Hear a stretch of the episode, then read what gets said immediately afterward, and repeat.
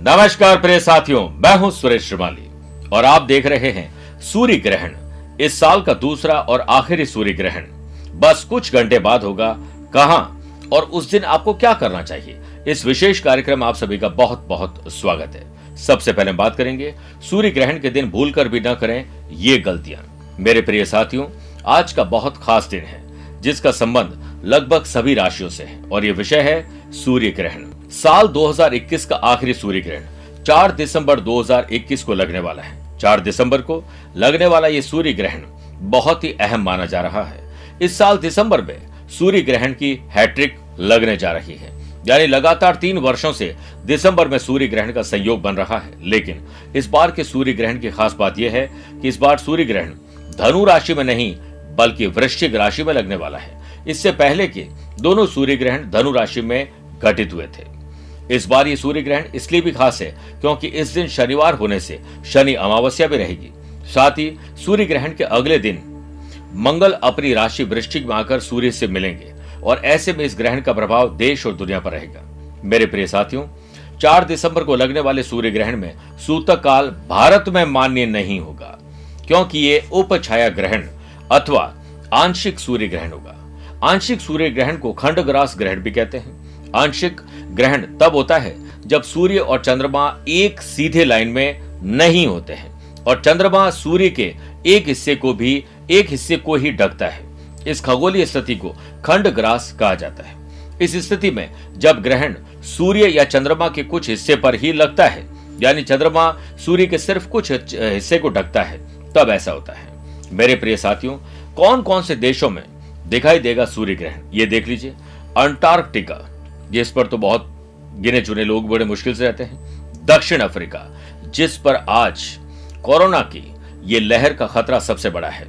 Australia, जिसका lockdown हटता है और कुछ दिनों वापस लगता है। ऑस्ट्रेलिया यही काम कुछ दिनों से कर रहे हैं, कुछ सालों से कर रहे हैं। और दक्षिण अमेरिका में दिखाई देगा। ये भारत में नहीं दिखाई देगा। लेकिन मेरे प्रिय साथियों, भले ही सूर्य ग्रहण भारत में ना हो किसी और देश में और किसी और देश में ना हो। परंतु सूर्य तो एक ही है। जब सूर्य पीड़ित होगा तो हम सब पर उसका प्रभाव ज़रूर होगा। इसलिए अब आप सूर्य ग्रहण का सबसे पहले टाइम नोट करिए। यह सूर्य ग्रहण भारतीय समय के अनुसार सुबह दस बजकर उनसाठ मिनट पर शुरू हो जाएगा। जो लगभग चार घंटे बाद दोपहर तीन बजकर सात मिनट पर पूरा होगा। मेरे प्रिय साथियों, सूर्य ग्रहण का ज्योतिष के अलावा वैज्ञानिक महत्व भी है। इससे अशुभ घटना भी आंकी जाती है। यही वजह है कि मान्यताओं के अनुसार इस दौरान पूजा पाठ और शुभ कार्यों की मनाही है। सूर्य ग्रहण के दौरान सूर्य ग्रसित हो जाते हैं, जिससे सूर्य की रोशनी और प्रकृति में शुभता की कमी आती है। यही वजह है कि सूर्य ग्रहण के दौरान कोई शुभ कार्यों को करने से मना किया जाता है। चाहे सूर्य ग्रहण हो या चंद्र ग्रहण, इन दोनों को ही धर्म और ज्योतिष में बहुत अशुभ माना गया है। ग्रहण के दौरान सूर्य और चंद्रमा नकारात्मक ऊर्जा देते हैं, इसीलिए इसीलिए ग्रहण के दौरान कुछ सावधानियाँ बरतनी बेहद ज़रूरी है। साथ ही ग्रहण के अशुभ अवसर को अशुभ असर को बचाने के लिए या उससे बचने के लिए ईष्ट देव की आराधना करने, ग्रहण के बाद स्नान, दान करने के लिए कहा जाता है। इसके अलावा ग्रहण के बाद घर को शुद्ध करने के लिए घर में गंगा जल भी छिड़कना चाहिए ताकि घर की नकारात्मक ऊर्जा समाप्त हो जाए। मेरे प्रिय साथियों, अगर आपके पास थोड़ा सा दान करने का सामर्थ्य है और कर सकते हैं तो सबसे बढ़िया काम बताता हूँ ग्रहण के दुष्प्रभाव से बचने के लिए। आप अपने या अपनों के, परिवार सहित पूरा वज़न नोट कर लीजिए। मान लीजिए पिताजी का वज़न नब्बे किलो है, आपका वज़न सत्तर किलो है, पत्नी का साठ किलो है, ज़्यादा भी हो सकता है। पूरा वज़न नोट कर लीजिए, उतने खाद्य सामग्री, गेहूँ, दाल, चावल, ये जो चीज़ें होती है खाने की, इसके पैकेट बनाकर गरीब लोगों में बांटने से तुला दान बोला जाता है। आपके कई तरह के कष्ट खत्म हो जाते हैं। सूर्य ग्रहण के समय क्या करने से बचना चाहिए? अब इसे नोट करिए।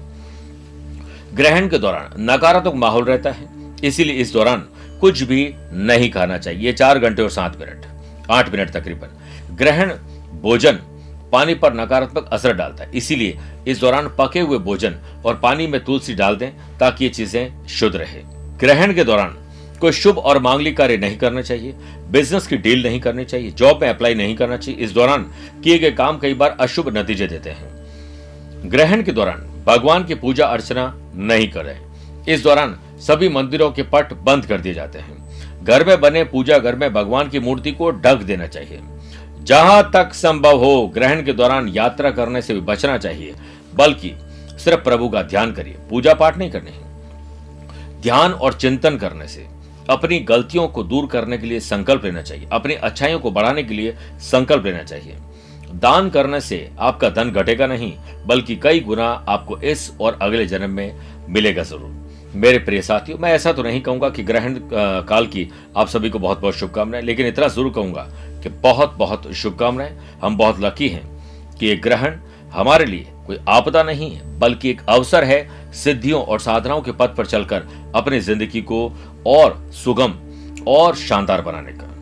आज के लिए इतना ही। प्यार भरा नमस्कार और बहुत बहुत आशीर्वाद।